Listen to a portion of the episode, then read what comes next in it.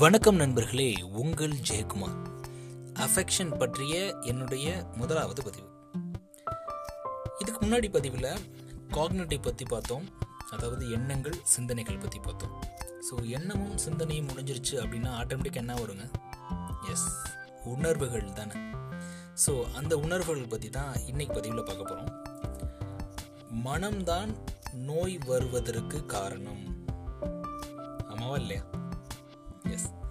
So மனதில் ஏற்படக்கூடிய அந்த உணர்ச்சிகளும் உணர்வுகளும் நிறைய பாதிப்பை ஏற்படுத்துதுன்னு சொல்லலாங்க. நான் வந்து கோவப்படாமல் எப்படி இருக்க முடியும்? கோவப்பட்டால் தானே அந்த வேலையே நடக்குது. நான் எப்போவுமே கோவப்படுவேங்க.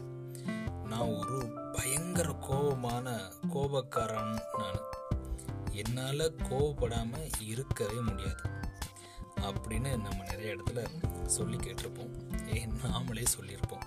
ஸோ கோபம் பயம் கவலை துன்பம் மகிழ்ச்சி ஆத்திரம் அவசரம் இது எல்லாமே பார்த்தீங்க அப்படின்னா உணர்ச்சிகள் அதுக்கு கீழே வரும். ஸோ மிருகங்களுக்கும் இது எல்லாமே இருக்கே. அதுவும் கவலைப்படுது அதுவும் கோவப்படுது. ஸோ மனுஷனுக்கும் மிருகத்துக்கும் அப்போது என்னதான் வித்தியாசம்?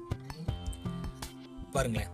மனுஷன் காலையில் பொழுது ஆரம்பித்ததுமே இறை தேட கிளம்பிடுவோம். என்னது இறையா? ஆமாங்க. வேலைக்கு போகிறதான் சொன்னேன். வேலைக்கு போக கிளம்பிடுவோம். சாயங்காலம் ஆனதும் பிடிச்ச இறையெல்லாம் கொண்டு வந்து தன்னுடைய மனைவிக்கும் மக்களுக்கும் கொடுக்க ஆரம்பிப்பான். இங்கேயும் அந்த இறை அப்படின்றது வந்து வேலையை தான் சொல்கிறேன் ஸோ அதுக்கப்புறம் வந்து மிருகங்களை போலவே அவனும் குழந்தை குட்டிகள்லாம் பெற்றுக்குவான். ஸோ அதாவது இனப்பெருக்கம் இங்கே நடக்குது. ஸோ அப்படின்னா மனுஷனுக்கும் மிருகத்துக்கும் என்னதான் வித்தியாசம்? சரி அதுக்கு முன்னாடி உணர்வு அப்படின்னா என்னன்னு பார்ப்போமா?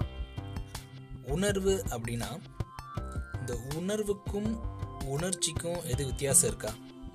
ஆமாங்க நிறைய இருக்கு. உணர்வு அப்படின்றது வந்து அமைதி நிம்மதி சாந்தி சமாதானம் இப்படின்னு நிறையா சொல்லிகிட்டே போகலாம் இப்போ பாருங்களேன் நான் அமைதியாக இருக்கேன்.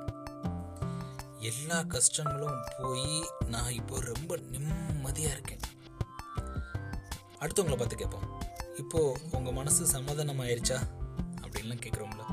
ஸோ இது எல்லாமே நம்மளுடைய உணர்வுகள் தான்.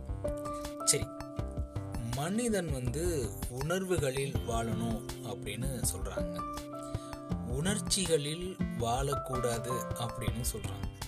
உணர்வு அப்படின்றது வந்து எப்பயுமே நல்ல உணர்வு தான். உணர்வுன்னு சொன்னாலே நல்ல உணர்வு தான். கெட்ட உணர்வு அப்படின்னு ஒன்று கிடையவே கிடையாது அப்படின்னு சொல்கிறாங்க ஸோ கோபப்படுறீங்க அப்படின்னு வச்சுக்கோங்களேன்.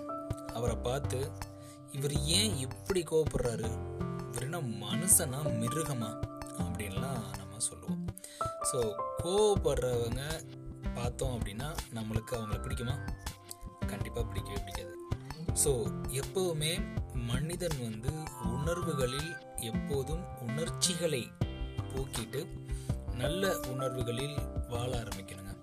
அப்படி மனுஷன் நல்ல உணர்வுகளோட வாழ ஆரம்பித்தாங்க அப்படின்னா அப்போதான் அந்த மனிதன் மனிதன் ஆகிறான். நன்றி நண்பர்களே மீண்டும் நாளை இன்னொரு பதிவில் உங்களை சந்திக்கிறேன்.